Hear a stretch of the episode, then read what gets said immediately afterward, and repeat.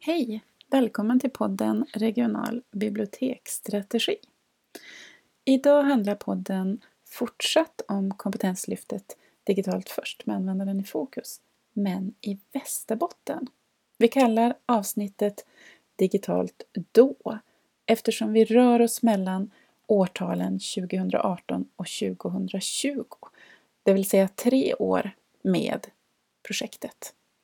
Eh, vi har med oss några utsocknes gäster, nämligen eh, den regionala samordnaren Elinor, två andra regionala projektledare och utvecklingsledare inom bibliotek, nämligen Kajsa och Marina, samt lärproducenten för Digiteket, Thomas, som gästar oss igen. De ska alla få presentera sig själva lite längre fram. Jag heter Jenny Lindmark Svedgård och jag jobbar på Regionbibliotek Västerbotten. Kort bakgrund till projektet. Det fanns ett stort behov av en ökad digital kompetens i folkbiblioteken i landet. Detta för att även allmänheten brast i sin digitala kompetens. Och den här kompetenshöjningen hos allmänheten ska göras i folkbiblioteken och därför måste folkbiblioteken öka sin digitala kompetens. Extremt förenklat alltså. Vi har också gjort två andra avsnitt som handlar om projektet Digitalt först och för den som vill grotta hänvisar vi till Kungliga bibliotekets webb. Det här avsnittet blir istället en presentation i samtalsform av projektet regionalt. Hur tänkte vi? Hur byggde vi i vårt län? Eh, hur byggde andra i andra län? Och vi ska undersöka det här närmare idag. Och vi kommer att börja med ett samtal mellan oss som jobbat mest med digitalt först här i Västerbotten, nämligen Johan, Pia och Jenny. Kom ihåg att vi har inga som helst anspråk på att vara heltäckande, utan det handlar en del om eh, känslor och minnen. Och i det här avsnittet så föds också en alldeles ny biblioteks utvecklare på våran region Bibla. Eh, kort sammanfattat så vill vi in i framtiden ta med oss en kunskapsbärande digital vardag.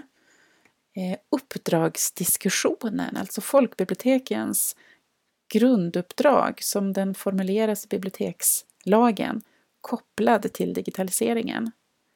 Dela kulturen och allas röster.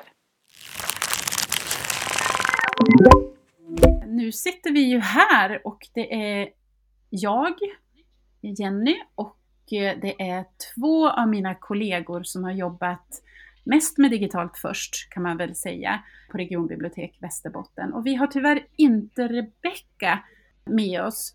Rebecka är också en kollega som bland annat eh, jobbar mer initierat med ett av innovationsspåren inom digitalt först som heter Kontroll plus. Men som sagt, hon fick förhinder idag så att nu, nu är det vi som sitter mm. här. Eh, hur känns det Johan? Känns bra. Och Pia då, hur känns det för dig? Jag tycker också det känns bra. Ja, mm. och vad härligt. Det är så roligt Pia att du är med. Du är ju egentligen föräldraledig ganska mycket just nu så att vi träffar inte dig lika mycket som vi brukar. Men precis. Det känns så fint att ha ett samtal med, med vuxna människor. Jag hoppas att jag ska kunna eh, leverera. Ja, men det tror jag. Vi gör ju nu då ett, ett avsnitt som handlar mer om eh, den regionala rollen i, inom det här nationella kompetenslyftet digitalt först som tar slut vid, vid årsskiftet och vi spelar ju just nu in alltså det tredje och avslutande eh, avsnittet tillsammans. Och vi tänker ju då att det ska ju vi göra lite i, i samtalsform. Vi ska få lyfta svårt och lätt och roligt och så vidare. Plus att vi ska avsluta med en liten framtidsspaning. Och då tänker jag Pia att du och jag, eh, vi var ju med från början kan man ju säga. Ja. Ja. När vi fick veta att det här det, skulle bli något. Precis. Vi anade att... Ja. Vilken grej. Stort var det då. Det kändes stort, gjorde mm. det.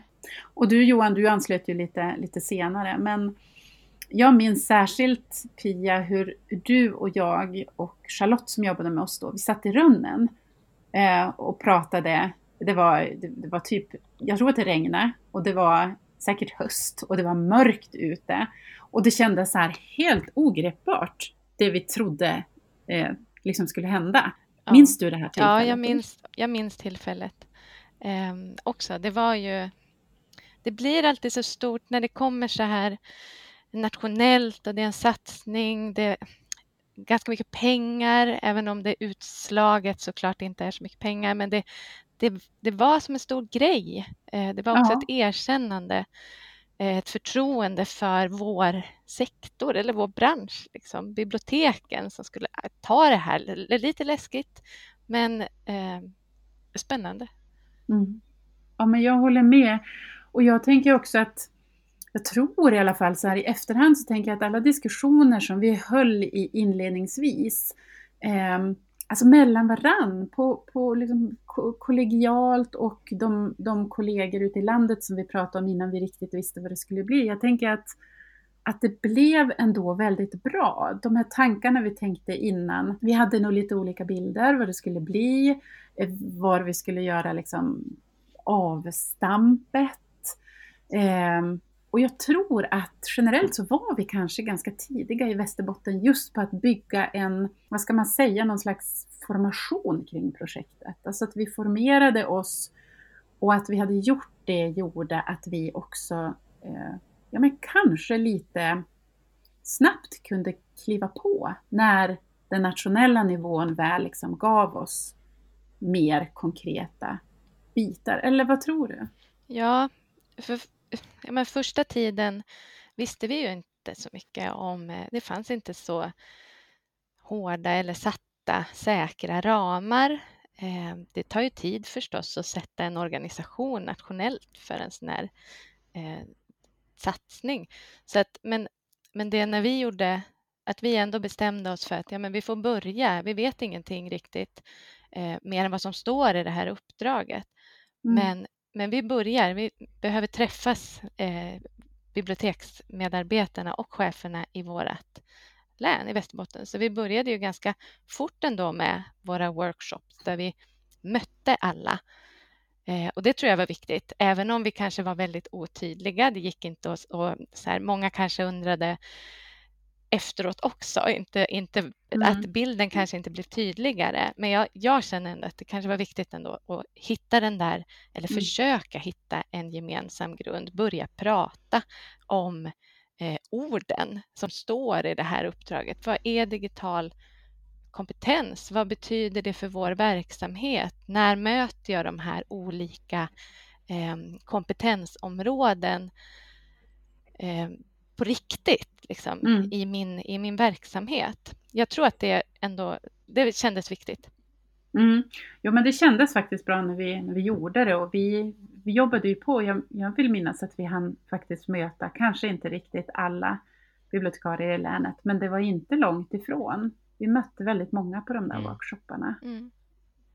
Eh, men jag tänker också att när vi formerade oss, vi, jag minns också, ja men vissa saker minns man ju som i blixtbelysning, men jag minns ett bibliotekschefsmöte när vi var, vi var i Lycksele och vi bildade det som vi sen har tagit med oss genom alla år, eh, det som vi kallar för den strategiska arbetsgruppen. Det är ju jättesvårt, det är, det är svårt, ett svårt ord att säga, den strategiska arbetsgruppen för digitalt först i Västerbotten, alltså det är lite, lite för långt.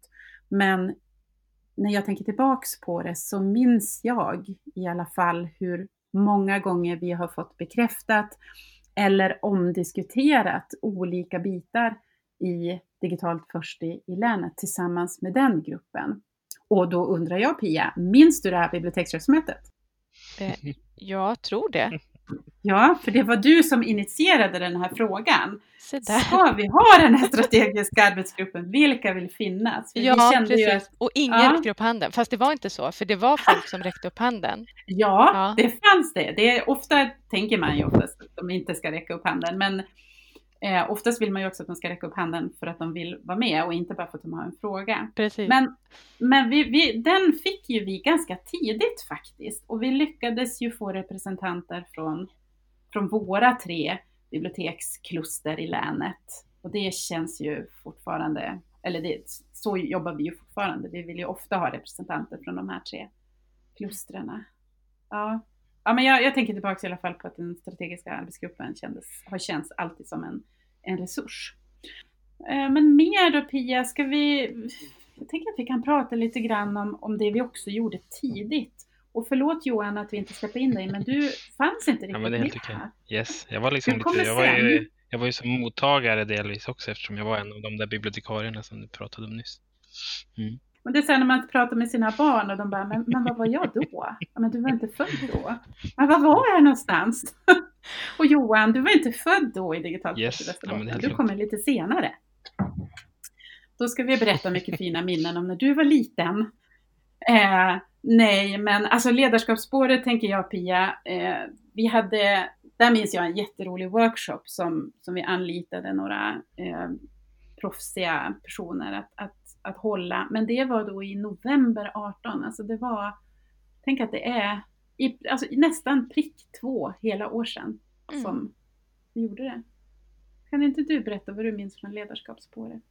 Ehm, jag minns att det var eh, det kändes självklart för oss när vi hade när vi försökte dra upp våra, våra regionala linjer oaktat vad som skulle hända på nationell nivå. Det visste vi ju inte att det skulle bli ett ledarskapsspår Ehm, i, i projektet. Vi visste inte när det skulle mm, komma och, eller att det alls skulle liksom, byggas så på det sättet. Så att, eh, det är också en sån här sak som, som jag tror att var, haft betydelse och varit viktig.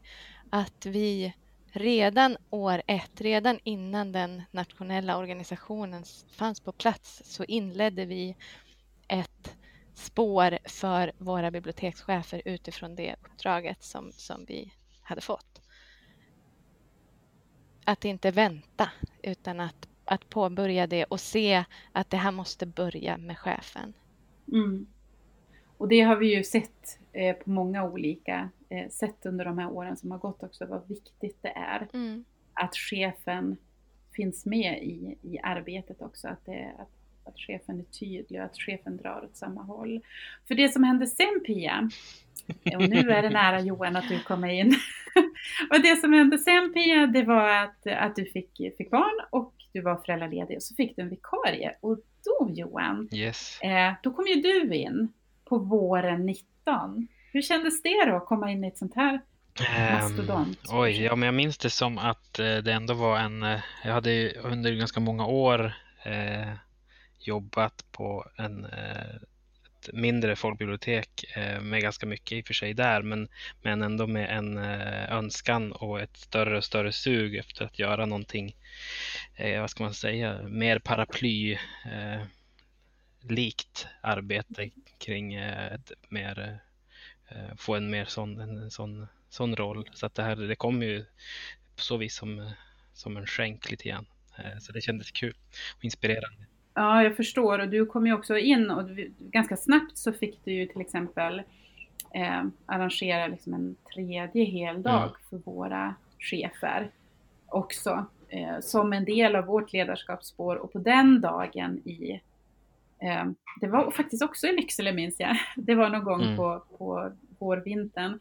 Eh, så drogs ju också riktlinjerna upp för den transformationskurs som cheferna skulle få genomföra under mm. hösten. Alltså förra hösten.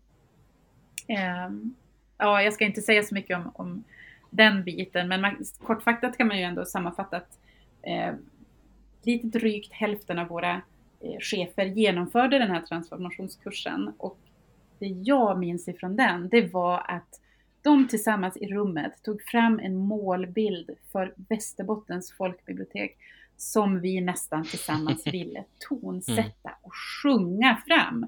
Alltså det var, det var helt, mm. eh, helt fantastiskt. Sen har vi jobbat lite vidare med cheferna och pratat mycket om lärande organisationer och tjänstedesign på en mer strategisk nivå. Det du också gjorde, det var ju att eh, jobba supermycket med medarbetarspåret. Och så hade vi ju tre uppstartsdagar där. Ehm, ja men det var ju ändå stort, för jag, jag minns det där planera, men det, i, i mitt huvud så, och det var ju, det, var, det första var det där chefsmötet som var stort, men sen det här var ju av en helt annan dignitet eftersom vi skulle försöka samla så många som möjligt av våra eh, folkbiblioteksmedarbetare på tre dagar i Västerbotten och eh, det gick ju också riktigt bra. Vi mötte ju över 80 procent av dem eh, och vad brukar vi säga? Vi, är det 220 vi brukar prata om eller vad? Ja, Eh, så att 80 procent av 220 mötte vi ändå på tre dagar. Eh, jag minns det också som att vi hade en, en bra, det var en, en, bra planering inför och det vi, det vi landade i den planeringen var just att vi ville ha någon, någonting som var inspirerande och någonting som hade med just kompetensen att göra och sen någonting som anknöt till projektet just digitalt först och just när det gällde inspiration så hittade vi då Ashkan Fardost som hade en väldigt eh, snabb men eller snabb och inspirerande föreläsning som verkligen kickstartade de här tre dagarna i Skellefteå, Lycksele och Umeå. Um, men sen hade vi också med oss Carolina Andersdotter som pratade om upphovsrätt uh, ur, ur det ur digitalt uh, den digitala aspekten. Och så sen hade vi med oss Hello Future på eftermiddagarna, de här tre mm. dagarna som jobbade med tjänstedesign utifrån just att eh, det projektet ju heter Digitalt först med användaren i fokus. Och det, vi vill liksom komma åt dess idé. Mm. Um, men om jag tänker tillbaka på det jag minns av det så var det ju lite grann att jag också blev någon slags turné ledare i, att, i, och med att jag, i och med att jag körde Carolina mellan orterna också och att vi hade med oss Ashkan också på, även om han färdades på egen, egen hand. Eh, men men eh, det, det kan jag verkligen minnas som någonting. Eh, det var, det var roligt att ge henne den, den resan för hon hade som hört talas om Västerbotten och gillade Västerbotten innan hon kom men det var första gången hon var så långt upp. Så att när vi kom där och körde mellan Skellefteå och Lycksele hon sa Eh, undrar om man kan få se några renar när vi, när vi är ute här och kör och då sa jag att det kommer vi nog inte göra. Eh, sen hann vi köra tio minuter så stod det typ 150 renar på vägen. Sen hann vi köra tio minuter till så började det snöa eh, och då ska man ju komma ihåg att det här är i början av maj. så att eh, det var, det var, det var mycket, mycket sånt. Eh, sen eh, ja, nej men det var verkligen, det var tre extremt intensiva dagar men också väldigt roliga tycker jag. Eh, och eh, när vi ändå pratar om Hello Future så tänker jag också att det är intressant att tänka tillbaka där, eller jag ofta på den, den hur, hur saker och ting ibland bara följer en röd tråd mer eller mindre. Eh, det, det, faller sig så himla rätt i ett, i ett stort pussel på något sätt. Eh, för där hade jag ingått i en grupp som jobbade med SKRs innovationsguiden och mer för fler eh, bara året innan. Eh, och Eh, på slutkonferens, eller slutkonf, ja, slutkonferensen där så var vi i Stockholm och presenterade slutresultatet av det tjänstedesignarbetet som vi gjorde. Eh, och bara dagen efter det så var det internetdagarna där, där Hello Future hade ett pass där de pratade om sina ingångar i tjänstedesign. Så på något sätt så, så blev det ett startskottet för, åtminstone i mitt huvud, så såddes det ett frö kring att eh, hur man kan jobba vidare med tjänstedesign. Så det blev på något sätt, eh, för mig var det väldigt tydligt att, att man eh, gick från då det här mer för fler jobbet med SKR till, till att blanda in Hello Future på, på regional nivå. Liksom. Um, nej, men sen ska jag nämna också lite kort kring Prosumentbibblan. Det, är ju, det finns också ett avsnitt som handlar mer om det jobbet i det, så det kan man gott lyssna på. Men, men även där så, så är det en intressant tidslinje, tänker jag. Mitt minne av det, där får ni eh, fylla i om jag minns fel, men mitt minne av det är ju, alltså, jag, jag har förstått att det är en, en diskussion som har förts redan innan jag kom in, men, men så att säga, när jag föddes på, på regional nivå så var min första interaktion med det, det var när vi satt i ett mötesrum och pratade om möjligheten att eh, göra det här inom Digitalt först. Och, och mm. då pratade vi om att jag skulle kunna ta åtminstone ta något slags roder i det och mm. därifrån så började vi planera för det. Vi fattade beslutet att vi skulle göra det. Men det var inte jag som skulle hålla i det utan vi försökte hitta någon som skulle kunna hålla i det i och med att jag mm. hade en annan roll just då. Eh, sen blev jag eh, sjuk och blev inlagd på sjukhus en ganska lång tid. Eh, och när jag kom tillbaka så skulle, var det dels viktigt att hitta någonting som var lätt att hugga tag i men som jag också kunde styra över själv eftersom det var hur mycket tid jag skulle jobba till en början. Plus att den person som vi hade tänkt oss från början inte var eh, med eh, i, i det projektet längre. Så då föll det sig ganska naturligt att jag tog det. Eh, jag tycker också att det är intressant att höra era reflektioner kring det för att som sagt det finns ju ett helt eget avsnitt om vad vi har gjort sen med Prosumentbibblan. Ja men gud, Prosumentbibblan har ju varit som en eh, jag vet inte, alltså som en eh, så här härlig karamell att suga på. Jag har ju inte jobbat mm. särskilt mycket alls med Prosumentbibblan utan mer kanske agerat som ett bollplank för dig Johan. Eh, när man behöver prata med en kollega under tiden och det är som en framgångssaga som är så himla härlig mm. bara att eh, vila tanken i när man, håller, när man sitter i någon annan process.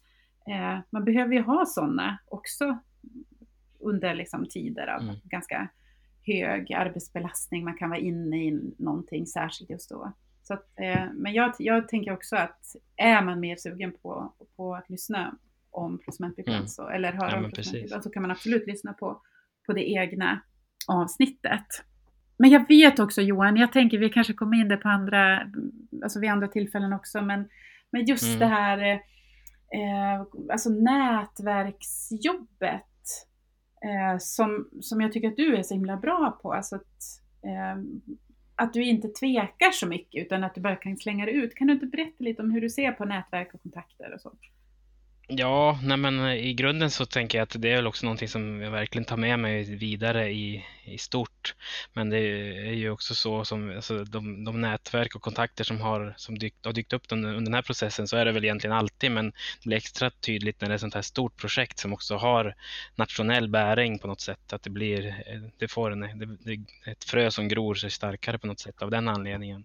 Och där har vi sett till exempel Humlab på universitetet som vi har samarbetat ganska mycket kring just prosumentbibblan men även andra delar som habiliteringscentrum och, och, och, kanske särskilt de här användarnära, både eh, våra målgrupp, folkbiblioteken, men även allmänheten i, i, i stort och eh, men sen även regionalt och nationellt och eh, med just det regionala och det nationella är just den här hjälpen och dragkraften av vi ett regionalare nationellt som har, som har varit en jätte, som man också har hört, eh, eh det, det kan jag verkligen säga utan att ljuga, att det är någonting som som alla som har varit, jobbat med det här, eh, eller många i alla fall, har sagt.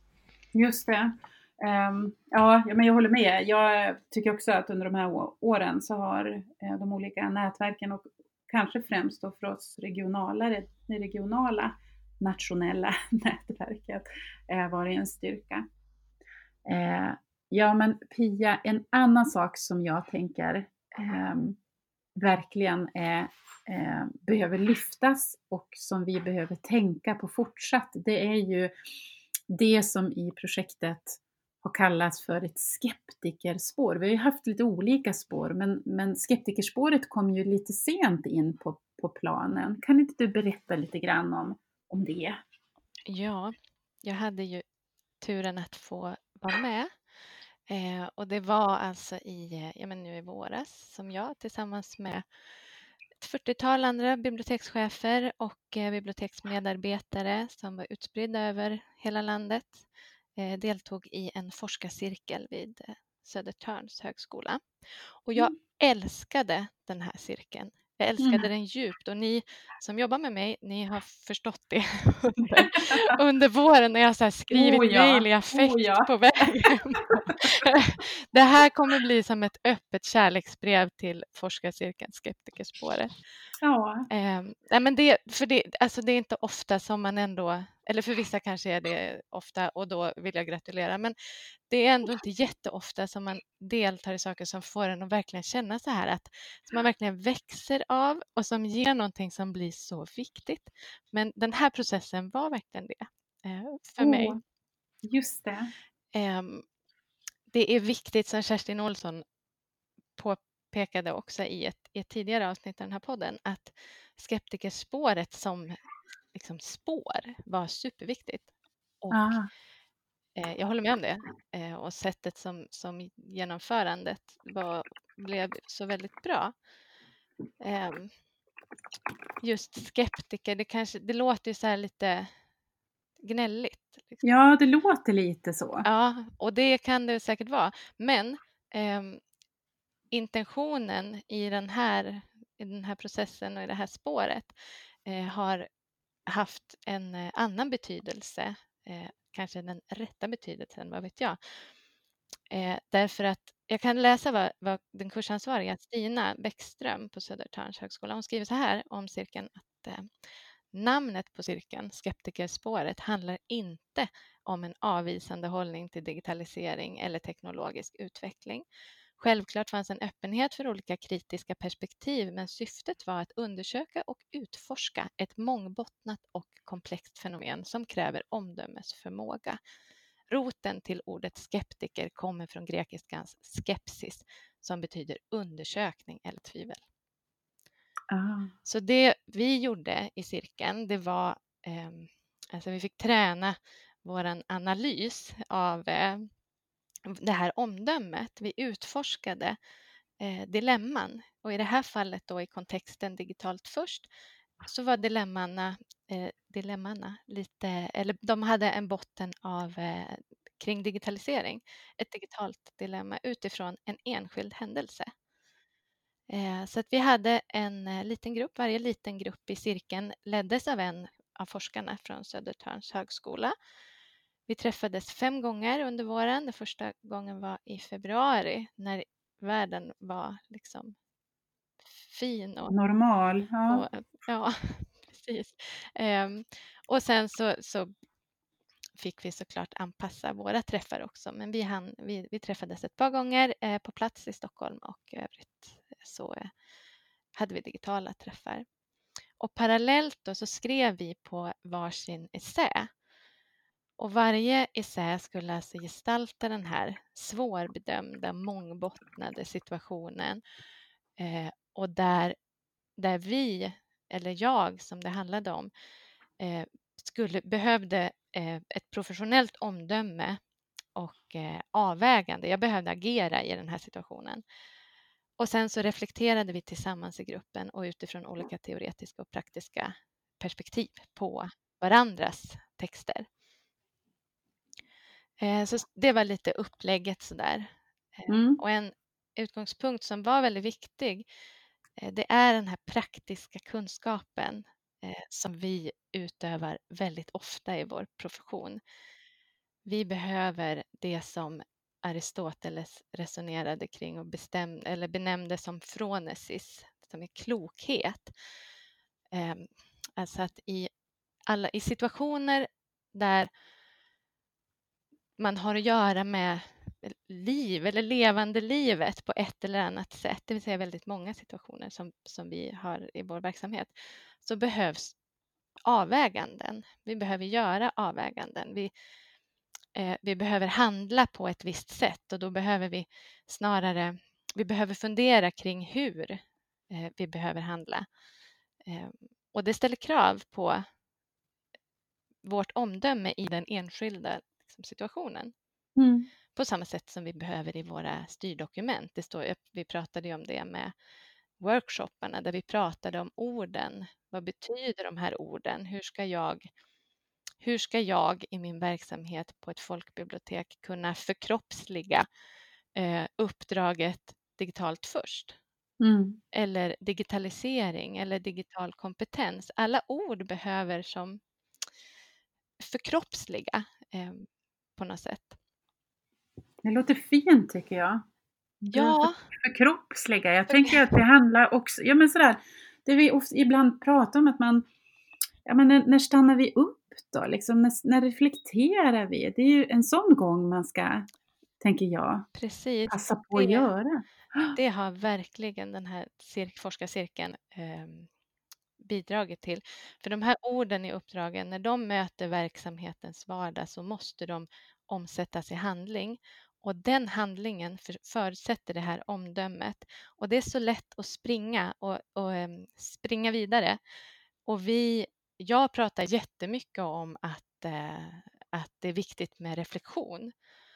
Ehm, men det är svårt att få, eh, få till det där, alltså hitta tiden eller hitta strukturen för, alltså att tvingas stanna kvar i det här dilemmat, tvingas stanna kvar i situationen som jag har beskrivit i min gestaltning. Eh, vad jobbigt, men alltså det är ju reflektion på steroider. Liksom. Eh, att söka tillsammans med andra också, att få, få berätta om det här eh, med andra så, och söka liksom kärnan i dilemmat. Varför skaver det här och vad är det som står på spel egentligen? Varför är det så viktigt? Um, så det var sådana samtal i, i vår grupp eh, som ja, verkligen krävde stor respekt, förmåga att lyssna eh, och som inte snabbt så här, försöker eh, lösa problem eller ge sken av att det inte finns problem. Och sådana samtal är väldigt viktiga. Att hitta tid för, att hitta arenor för.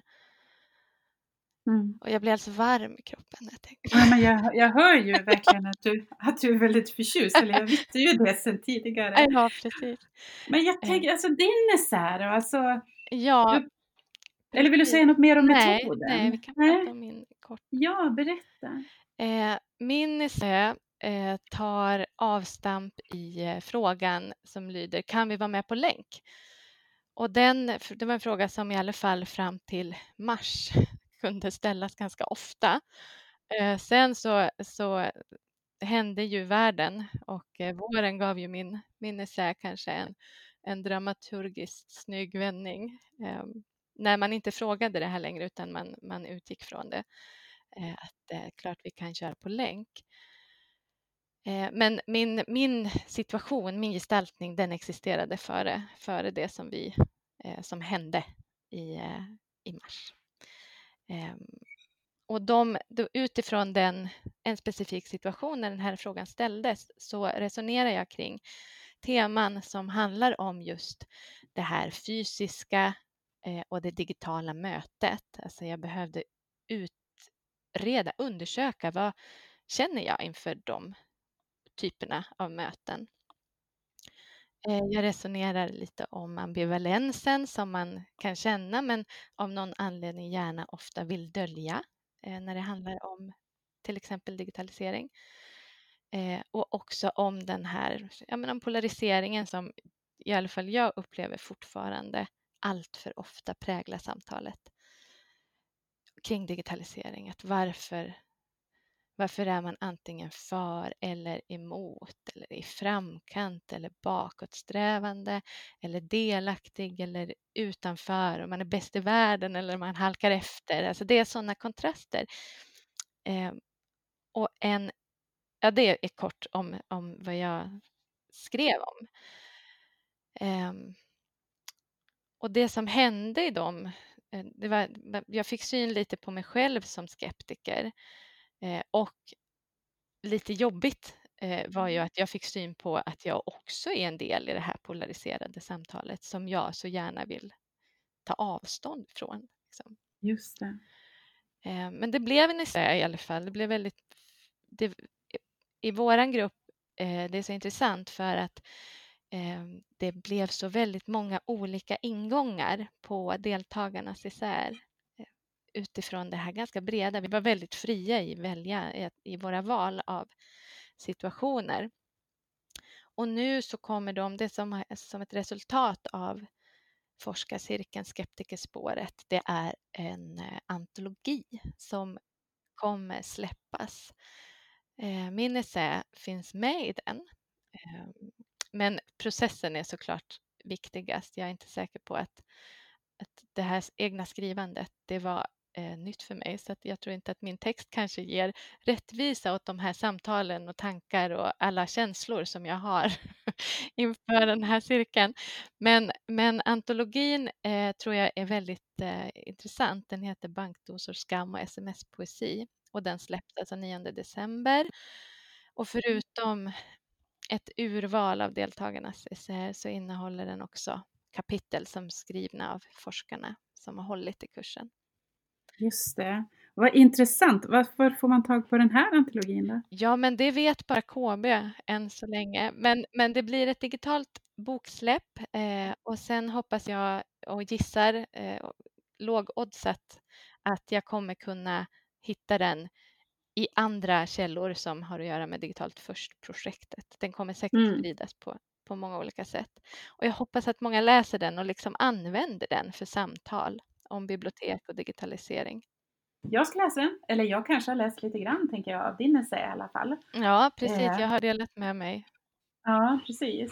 Alltså, som i någon slags blixtbelysning kan ju jag också eh, känna lite så här, eh, lite gripen av, av när du berättar Pia, för att jag också tänker att jag är ju då en del av någon, eh, av en, av en kraft kanske som inte alla gånger heller stannar upp och tänker eh, jaha, men varför och hur och vad är det som händer och så vidare.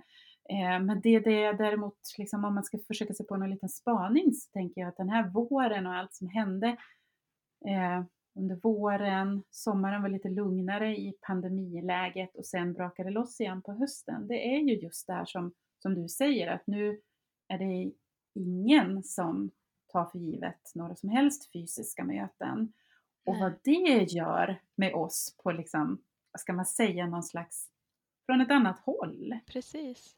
Så det, det känns ju verkligen, eh, er antologi känns verkligen rätt i tiden om man säger så.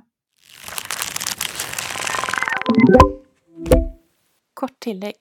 Antologin, som alltså heter Bankdosor, skam och sms-poesi, släpptes alltså den 9 december på ett boksläpp arrangerat av Digitalt Först. Så här skriver KB om antologin på sin webb. Vad betyder egentligen digitalisering och vad gör det med oss människor? Vilken roll spelar jag som biblioteksmedarbetare och bibliotekschef i detta? Hur kan vi förstå digitalisering utifrån etiska, medieteoretiska och kunskapsteoretiska frågor? Hur kommer känslor såsom skam och rädsla in? Och hur förhåller vi oss till företeelser som utanförskap, top-down-styrning, avprofessionalisering och avhumanisering?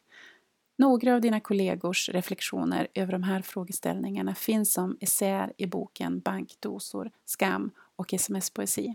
I boken deltar även tre forskare från Södertörns högskola med analys utifrån sina respektive forskningsområden av ett 40-tal essäer om digitala dilemman. Texterna skrevs under våren 2020 i samband med det så kallade skeptikerspåret inom Digitalt först med användaren i fokus.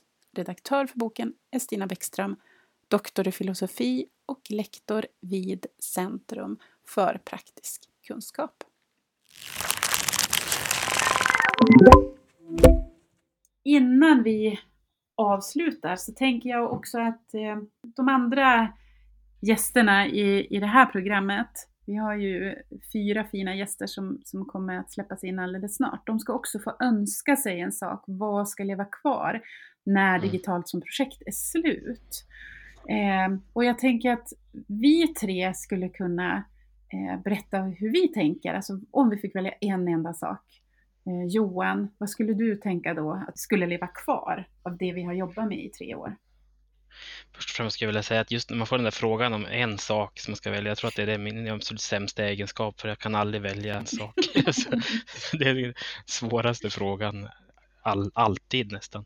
Eh, Men om jag måste välja någonting så har jag svårt att in, med det sagt väl, inte välja just tjänstedesign och användardriven verksamhetsutveckling. Där, där jag har sett så många eh, man kan kunna checka av boxar, så många boxar kring det jag redan har pratat om med dels med kontakter och nätverk men, även, men, men framför allt det här användarnära eh, där man eh, ser möjligheterna i att komma åt verkligen full delaktighet på eh, och det blir så otroligt eh, integrerat liksom i, i, ja, så att det, det, och det kommer att leva vidare också. Så.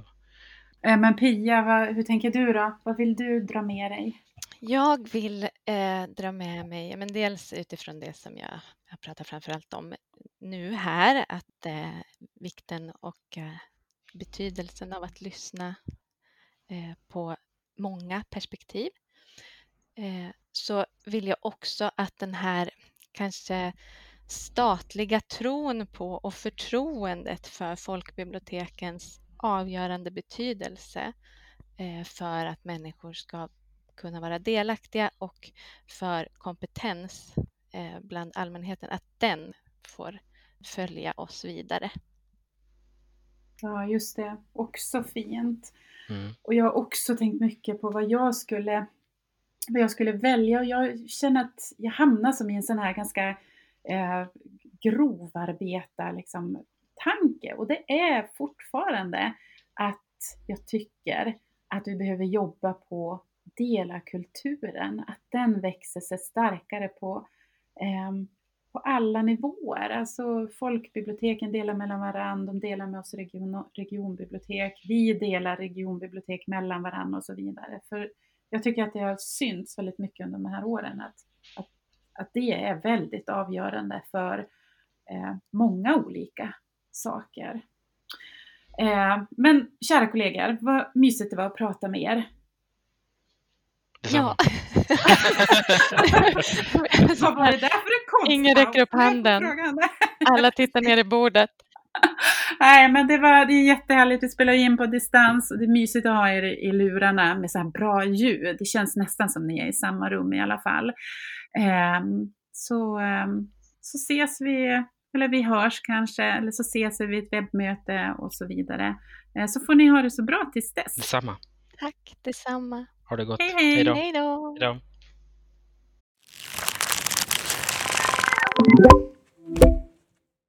Och nu har vi med oss ytterligare två gäster.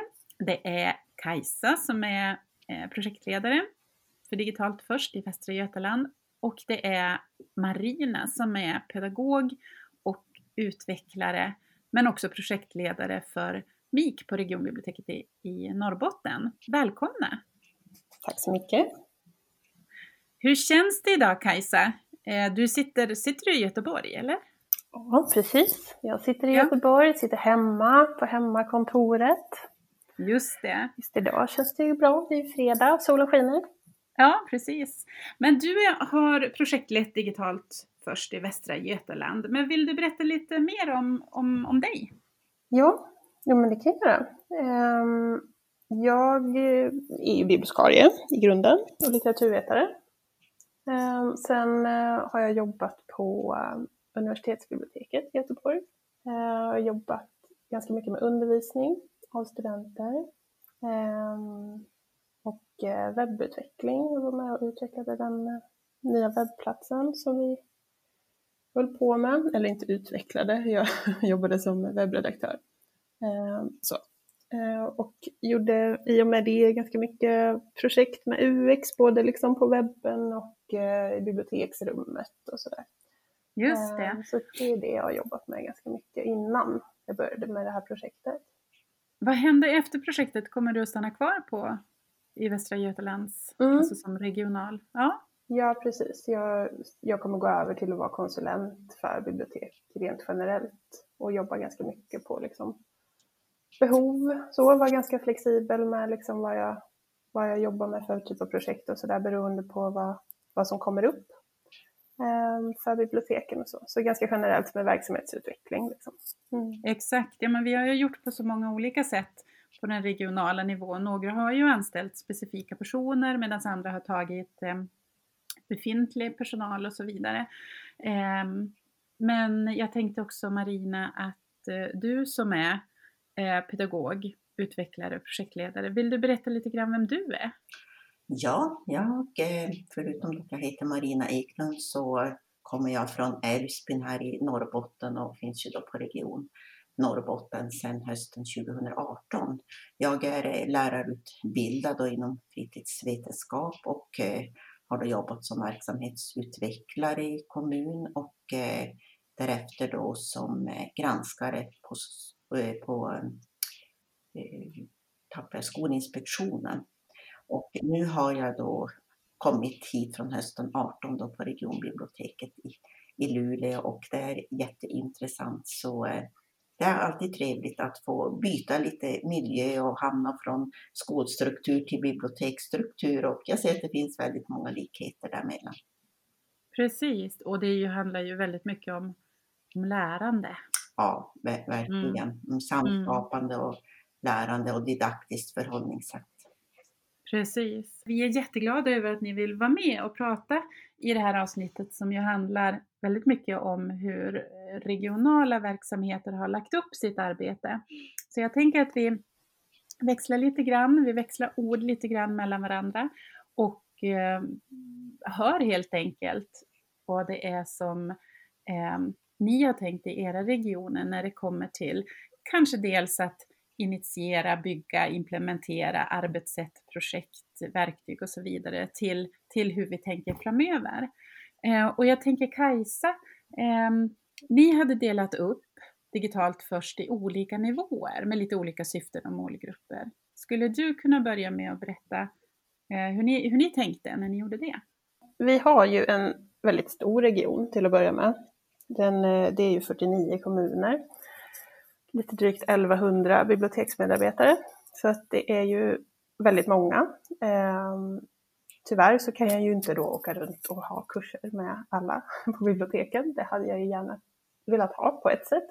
Men vi måste jobba på ett annat sätt. Så, ehm, så att, eh, inledningsvis så, så gjorde jag en projektstruktur som liksom skulle försöka fånga upp så många som möjligt ehm, på alla olika nivåer. Eh, beroende på då vad man har för förkunskaper, intressen, tid, eh, resurser, sådär. Eh, tänker att det, det, finns ju så himla många olika typer av personer på alla bibliotek så att min tanke var att eh, göra ett så pass brett och mångfacetterat projekt som möjligt som folk kunde hoppa på liksom, när de kände att de hittade något som passade just dem. Eh, eller var redo. Så, så att vi, vi har delat upp det i eh, dels eh, stöttning i, i webbaserade, webbaserade övningar och lärresurser. Innan digiteket kom eh, så försökte vi dela med oss så mycket som möjligt av eh, andra webbresurser som fanns inom mm. digital kompetensutveckling. Um, och Eh, sen har vi också organiserat delregionala workshops, alltså vi har eh, arrangerat samma workshop på olika ställen i regionen så att så många som möjligt skulle kunna vara med på dem. Och de har syftat lite mer till att vara liksom praktisk och sitta och prova och prata mycket med kollegor. Så. Ehm, och Sen har vi arrangerat lite större inspirationsdagar så, Eh, som mer har syftat till att man ska få nya tankar, kanske från nya branscher eller nya personer och få lite liksom, inspiration till att tänka framåt och nytt. Eh, så så att de olika typerna av aktiviteter vi har gjort har liksom syftat till att fånga upp eh, digital kompetensutveckling på lite olika nivåer. Så. Sen har vi också fokuserat väldigt mycket på kollegialt lärande. Just det, och det är så intressant att, att, sitta, att sitta så här i efterhand och lyssna, för när man bygger ett sånt här projekt i sin egen region så är man ju så väldigt, man är så väldigt inne och man, eh, alltså även om vi lyssnar till varandra och pratar med varandra mellan regioner så, så har man ju, alltså man har ju mm. dels den här eh, så här, den här önskan och, och, ett tvång att faktiskt göra det här efter sin egen region. Och jag förstår verkligen ert dilemma eh, som har en så hyggligt stor region att, att svara mot och så mm. väldigt, väldigt många personer eh, att omfatta. Mm. Men eh, Marierna i Norrbotten, hur har, ni tänkt, hur har ni tänkt det där kring det här projektet? Ja, till skillnad från Västra Götaland så är vi ju ett mer glesbefolkat men också intressant land eh, i alla fall. Vi har ju 160-365 medarbetare och 14 kommuner med sex bokbussar där vi har drygt 40 mm. enheter. Och när jag tillträdde då i augusti 2018 så gjorde jag ju en projektplan som byggde på att förutom att man hade gjort det här självskattningstestet så eh, så hade vi det här workshop att genomföra och där kände jag ju att där fick vi verkligen möjlighet att jobba med den enskilda. Även att jobba i olika läromönster, alltså att den som kan mer lär den som kan mindre. Och eh, genom att vi hade de här workshopen så hände det faktiskt någonting. Vi fick syn på begrepp, hur andra i arbetslaget hade sin kompetens och vad man kunde bidra med. Det var som att det öppnade upp någonting Jantelagen släppte kan jag väl säga och den eliminerade sig. Och eh, man fick syn lite grann på vad, vad kan jag för någonting, vad behöver jag mer? Och det här eh, fina referenssamtalet som alltid hade skett genom att den som kan mest genomförde på enheten då, så började fler och fler att eh, kunna våga ta det här samtalet då när besökaren kom och ville ha stöd i digitala frågor. Jag fortsatte sen, sen vi hade haft workshop och de fick syn på vad de behövde utveckla mer utifrån de här fem kompetensområdena som, som var utstakade, så har jag gjort en-till-en besök. Det vill säga jag har besökt samtliga kommuner och suttit med den personal som har önskat ha kompetens. Och då har vi ju haft större möjligheter än jag nu jämför med, med Västra Götaland. Och där har varit väldigt uppskattat för att de har man fått ställa de där frågorna som man trodde var väldigt dumma, men som inte är. Och det har de tyckt eh, ute på fältet att det har varit väldigt gediget att få möjlighet att få handledning med en alltså stödperson. Då. Och sen har jag fortsatt med uppföljning på plats och ibland har de velat ha lite mer genomgång av, av eh, olika delar. Så att jag har varvat med efter då själva workshopsdelen och med att komma ut och ha en till en eller i samlad grupp. Och det har de själva, så att allting har utgått från deras behov. Jag har inte kommit och sagt att det här behöver ni.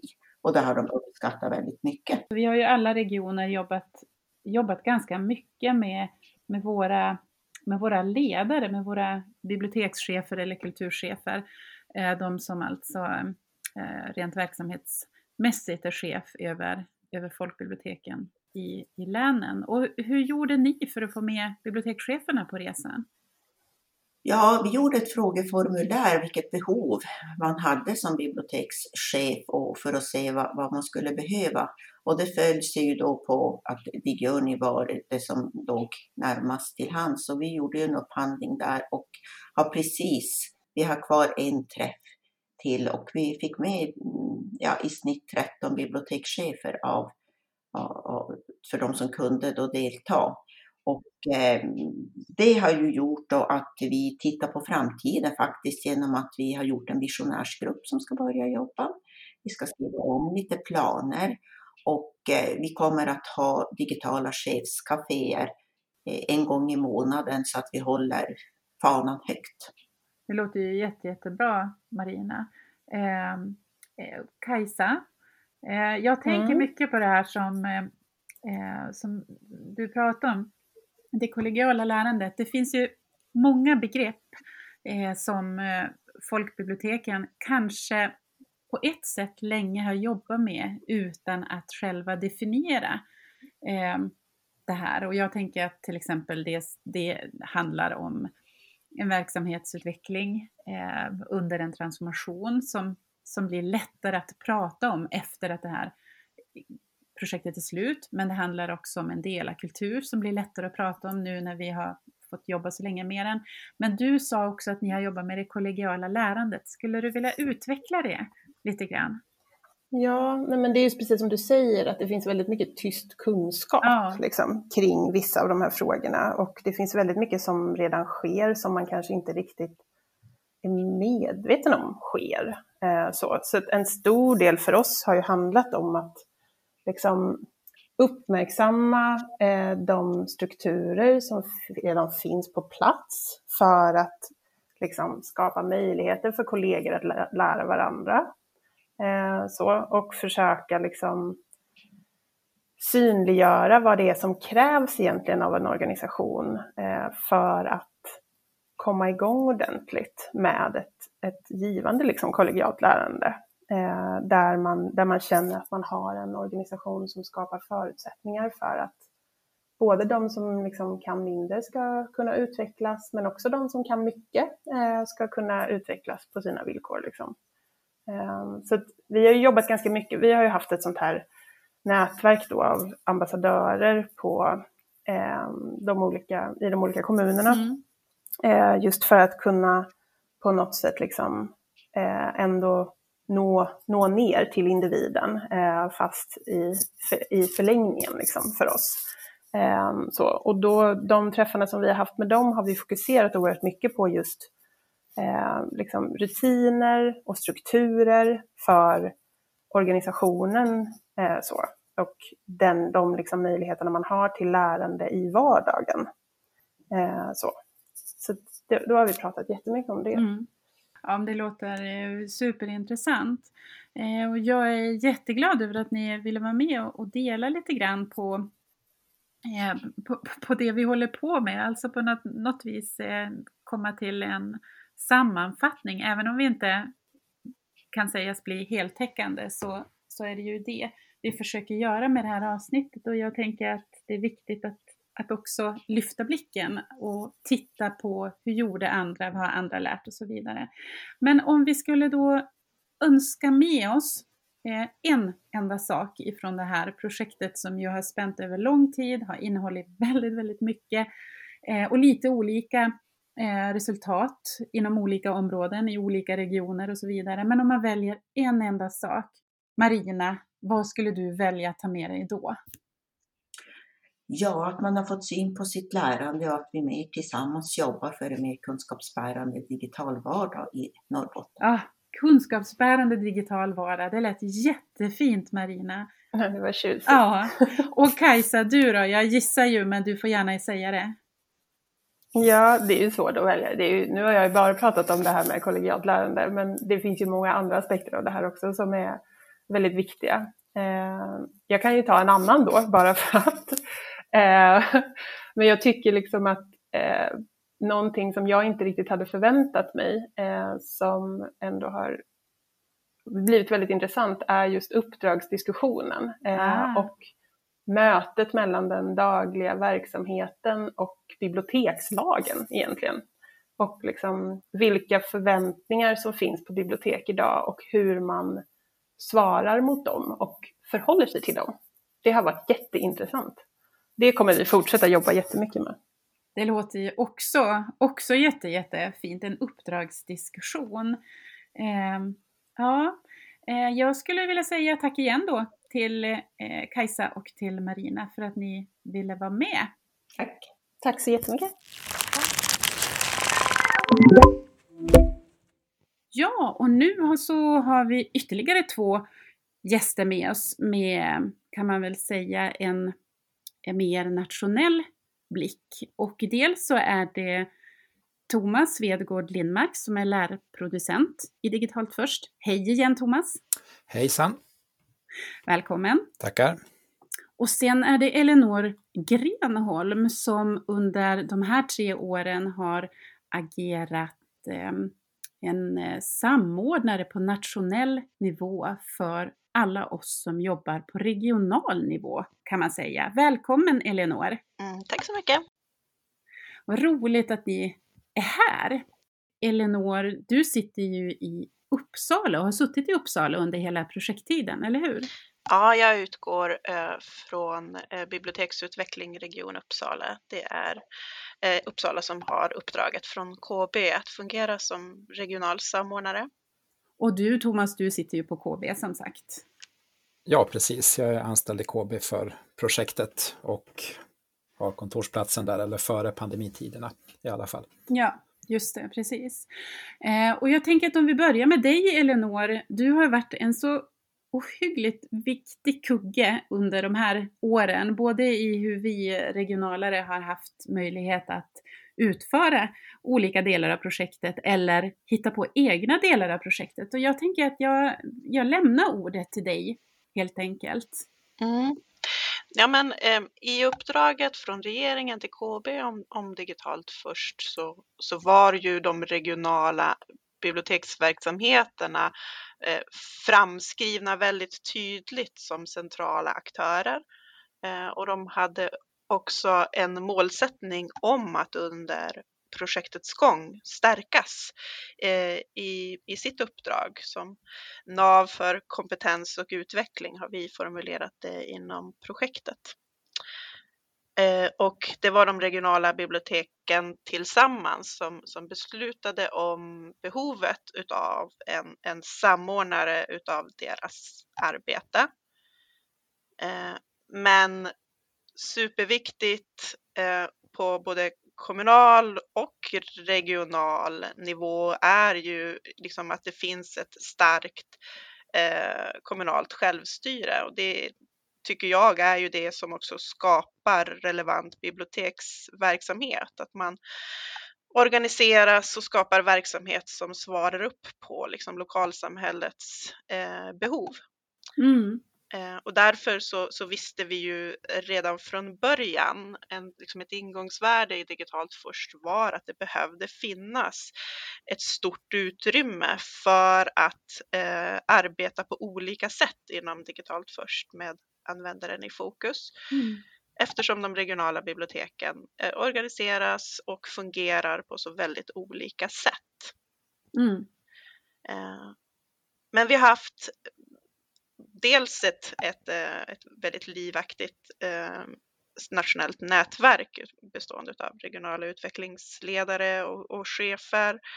Eh, och sen så har vi ju haft lite en, en del både liksom helt nationella men också interregionala samarbeten och liksom metoder och underlag. Mm. Där eh, självskattningstestet till exempel är ju en sådan sak som, som stod tydligt redan för, ganska tidigt i projektet att det var någonting vi skulle liksom utgå ifrån. Ja, precis. Och självskattningstestet, Elinor, eh, kan du inte bara lite snabbt repetera kring det? Um, när, när, här i Västerbotten så jobbar vi ganska intensivt med självskattningstestet på, alltså vad kan det bli, hösten 18? Mm. Visst kan det stämma? Ja men absolut. Uh, ja alltså eh, självskattningstestet det, vi sprang ju före lite grann när, när eh, eh det var tydligt, tydliga signaler 2017 om att ett sånt här uppdrag skulle komma. Så, så pratade eh, jag med regionala kollegor i Örebro och Dalarna och Stockholm om så här, men vad, hur kan vi, hur vet vi vad som behövs då? Eh, det kan vi inte hålla på och gissa. Eh, och då eh, utvecklade vi det här självskattningstestet eh, kring digitala kompetenser för bibliotekspersonal som ju eh, har, har fått ett jättestort genomslag och, och verkligen fungerat som ett, som ett verktyg eh, under hela projektets gång för att liksom bryta ner ett ganska abstrakt begrepp, vad som är digital kompetens för just en person som jobbar på ett bibliotek. Precis. Eh, och det grundar sig på, på DIGCOMP, ett europeiskt ramverk kring digitala kompetenser. Ja men exakt, och där kan man ju också direkt känna att digiteket klickar in ganska direkt i, i, i åtminstone ramverk, men också i till exempel som en plattform för att göra självskattningstestet igen. Mm. Ja men eh, absolut. Och, och, tanken med självskattningstestet är ju inte att, att liksom skapa, vad ska vi säga, ehm, det är inte tank, tanken med självskattningstestet är inte att, eh, att skapa liksom ett, ett, eh, ett gemensamt ehm, liksom kursupplägg där, där allting fungerar för alla, utan det är ju tänkt att fungera som liksom ett, ett sätt att påbörja diskussionerna kring behoven på, eh, på den egna arbetsplatsen. Eh, och då kan det vara en hjälp och ett stöd. Eh, och det byggdes ju sedan in i digiteket när digiteket stod klart. Och det, när digiteket stod klart då, det är ju ett drygt år sedan. Mm. Eh, när du minns tillbaka på på den första födelsedagen eller vad man ska säga. ja. Tänker du då? Mm. Ja men det är ju verkligen någonting som, som står ut i, i minnet eh, av de här tre åren. Mm. Eh, de, de första ett och ett halvt åren fram till augusti 2019 när, när digiteket lanserades eh, då skedde det ju ett jätteintensivt arbete regionalt runt om i landet med dels supermycket förankring, prata om uppdrag, ja ni vet alla de frågorna. Mm. Men väldigt snabbt så gick man ju in på liksom så här, eh, kompetensutvecklingsinsatser också. Mm. Eh, men när vi hade den här födelsedagen i, eh, i augusti 2019 så blev det så tydligt just det här eh, nationella kraften. Att det var nästan första gången som vi såg ett genomslag där människor från hela landet samlades för att titta på den här sändningen men också interagera med, med, med sändningen eh, i, liksom via Menti och via chatt och sådär. Ja, men det, eh, då kändes det verkligen som att jag förstår verkligen kraften i när vi arbetar tillsammans. Ja, och jag kan tänka också, alltså jag tänker att nu, vi har ju jobbat då med regionalt fokus och vi tittar på vårat eh, stora län och våra bibliotekarier och våra dryga 40 biblioteksenheter och jag har en sån så stolthet över allt som, som ändå liksom finns där ute. När många bara har slängt sig ut i någonting som känns ganska osäkert, men man vet att det ska göras och så vidare. Och jag tänker att du utifrån ditt perspektiv ändå kan se eh, i någon slags, ja, jag vet inte, men alltså över alla 21 regioner det som, som har hänt och att man också liksom kan, ja men jag vet inte, det, för mig så, är, så handlar det väldigt mycket om eh, wow vad duktiga de är! I allt annat som ska göras så, så gör de det här också och lär sig nytt och kanske lämnar gammalt liksom därhän och så går man vidare. Men Thomas, du som har jobbat med, med Digiteket mycket då. Mm. Eh, skulle du vilja säga något? Vill du säga något om ettårsdagen? Kanske, för vi har nyss pratat om födelsedagen, det året som har gått sedan lanseringen. Ja, precis, och det, det var ju lite mitt ettårsfirande också. Jag kom ju in i projektet i halvtid, alltså mm. några veckor innan Digiteket lanserades. Och sen firade vi ju då som sagt ett år här i slutet på augusti i år. Mm. Det, jag, jag, kan bara understryka det här som ni säger också, att jag känner också, det har varit jätteroligt och jag är också väldigt stolt över allt som har hänt. Mm. Både lokalt och regionalt. Och på Digiteket såklart. För jag, jag jobbar ju då i, i, min roll i projektet, det är ju, jobbar jag mycket med redaktionen som ju sitter mm. i Malmö. Eh, men jag jobbar ju också mycket med, med det regionala via, tillsammans med Elinor och, och Kerstin också i vissa fall. Eh, så att det var väldigt, det var både lätt och lite utmanande att, att komma in där för ett drygt år sedan. Eh, som Elinor berättade, det var en jättehärlig happening när vi kom igång och det hade jobbats innan det sista, så jag tror som någon sa där då den dagen att färgen hade ju inte riktigt torkat än i det här, den här resursen, de här tomma bokhyllorna som vi hade ställt upp som vi nu skulle fylla. Det fanns fem färdiga kurser tror jag. Men det har ju verkligen ja. gått framåt sedan dess och det kan jag också understryka, det här dryga årets förarbete. Det var, det var så skönt att komma till, till de, de här förväntningarna som ni redan hade byggt upp. Alla visste vad det var, alla väntade på den här produkten. Självskattningstestet var gjort och det i sin tur hjälpte oss också att prioritera. Till exempel minns jag att kompetensområdena säkerhet och skapa innehåll mm. hade ju, var ju lite lägre skattade då i snittet. Så att då koncentrerade vi oss på att börja med sådana kurser. Just det. Så det var ett mycket bra förarbete. Det, det kändes lyxigt att komma till ett sånt och sen att det var en känd produkt redan Precis. från början. Ja, men det här, vi har ju varit inne lite grann på det tidigare också tillsammans med, med delar i Digiteket också i ett, i ett annat poddavsnitt. Vi pratar om, om delarkulturen på ett, på ett helt annat sätt efter de här tre åren. Mm. Eh, men den här eh, samproduktionen tänker jag att, att Digiteket också fortsatt behöver ha en ganska tydlig roll i. Eh, Absolut. Vi diskuterade hur det skulle, skulle kunna komma att se ut framöver när vi inte har det här projektet som, som driver. Men just samproduktionen eller produktionen från de regionala.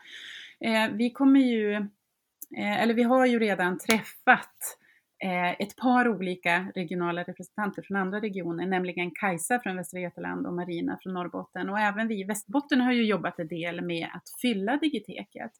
Eh, skulle du vilja säga något om? Ja, absolut. Ja, men det, det är ju oerhört viktigt, den här samproduktionen och delningen åt båda hållen. Dels kontakten med de här kommunala biblioteken åt båda hållen.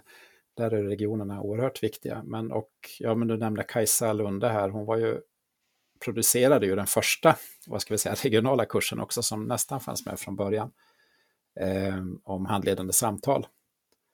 Och sen har ju också ni, som du nämner, nämner ni har ju, alltså Västerbotten har ju också varit med, ni har väl gjort artikelsök.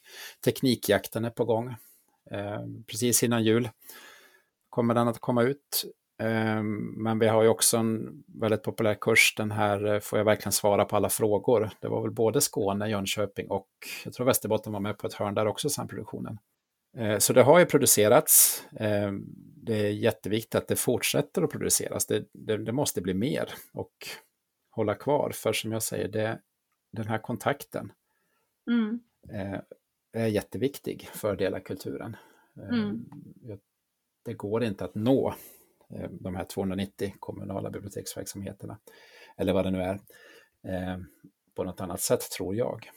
Nej, men eh, Elinor, jag tänker om du vill spana lite framåt, alltså finns det, för nu har ju Thomas fått säga också lite grann om hur, hur skulle man kunna fortsätta och så vidare, vad ska finnas kvar. Men om du Elinor skulle vilja lyfta någonting som syftar mer framåt, kan du, kan du oroa dig för något? Är du helt säker på något och så vidare?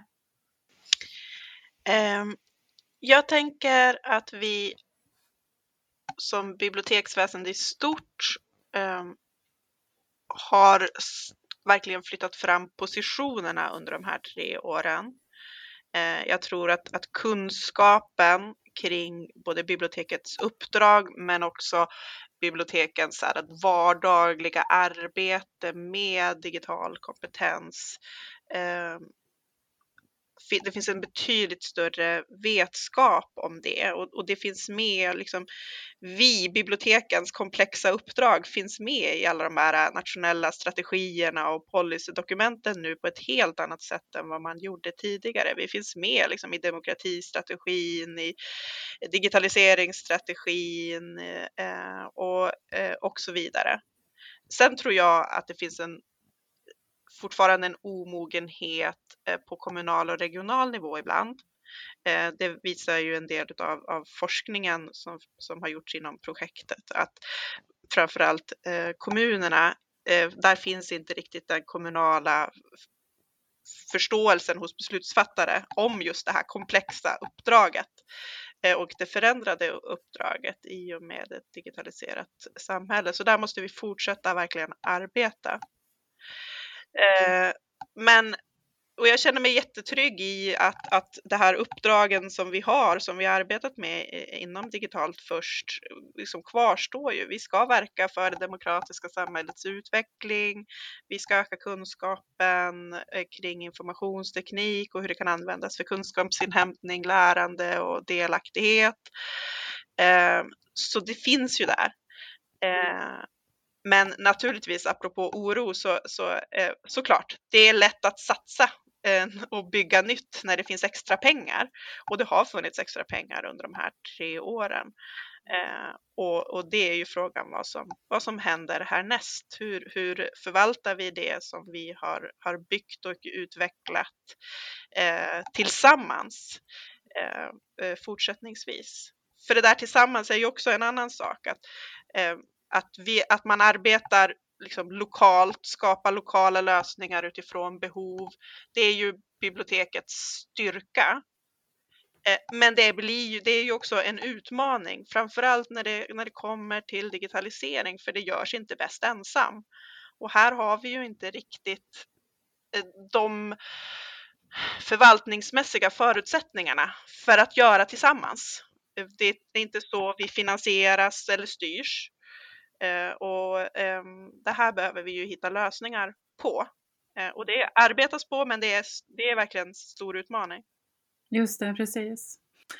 Ja, men jätte, jättetankeväckande grejer som vi, eh, som vi pratar om och som ni eh, bidrar med. Jag eh, har bara egentligen ehm, eh, jag, menar, jag, jag, tänker igen den här eh, mer framåtspanande, eh, allsmäktiga. Eh, om man fick önska, man fick ta med sig en sak ifrån de här fantastiska tre åren. Eh, Elinor, vad skulle du vilja ta med dig då in i framtiden? Ja, ja men i början av det här året, innan pandemin slog till, så besökte jag ett bibliotek eh, en bra bit ifrån där jag bor och verkar Eh, och vi pratade om digitalt först och, och, och huruvida man hade liksom märkt av någon skillnad på arbetsplatsen.